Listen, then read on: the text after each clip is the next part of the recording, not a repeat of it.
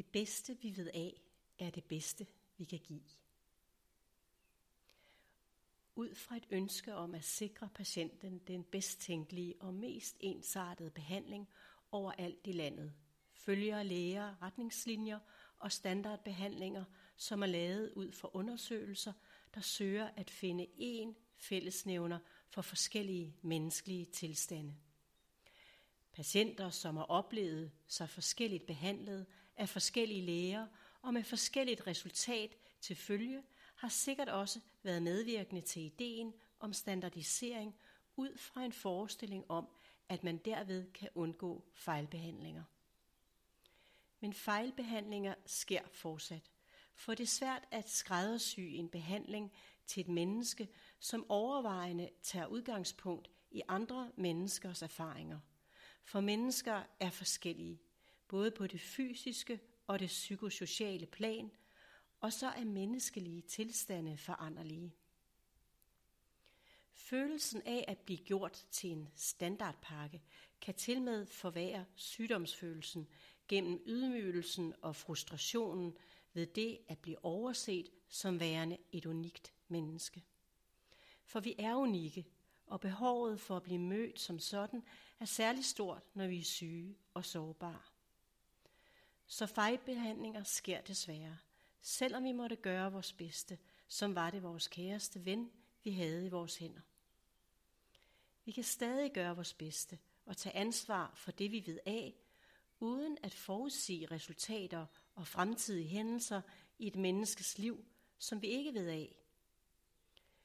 Professionelt kan vi øge kvaliteten ved at opmuntre hinanden til at yde vores bedste ud fra vores tilegnede viden og personlige erfaringer, og samtidig udvise stor ydmyghed. Det handler om at kende vores faglige og personlige begrænsninger og støtte hinanden, når vi fejler med det formål at løfte hinanden til at blive endnu bedre professionelle. Det er også vigtigt med en forståelse for, at standardtider og standardprocedurer er vanskeligt forenlige, når man arbejder med mennesker, og at god kommunikation tager tid. En måde, hvormed vi hver især kan øge kvaliteten, er ved at vælge det til, som er i tråd med vores egne livsværdier, og vælge det fra, som er det modsatte. Det fordrer, at man giver sig tid til at undersøge, hvad vores livsværdier er. Her kan det hjælpe at se på, hvad der er værdifuldt lige nu i vores liv og i livet generelt. Et valg truffet ud fra egne værdier i en given situation vil altid være det rigtige valg, uanset hvordan livet og helbredet udfolder sig sidenhen, og uanset hvad andre måtte mene. For som menneske er vi evighedselever. Det handler også om at bruge sin sunde fornuft i forhold til det, der bliver fortalt, og stille spørgsmål og lytte og være bevidst om vores eget ansvar for de valg, vi måtte træffe efterfølgende.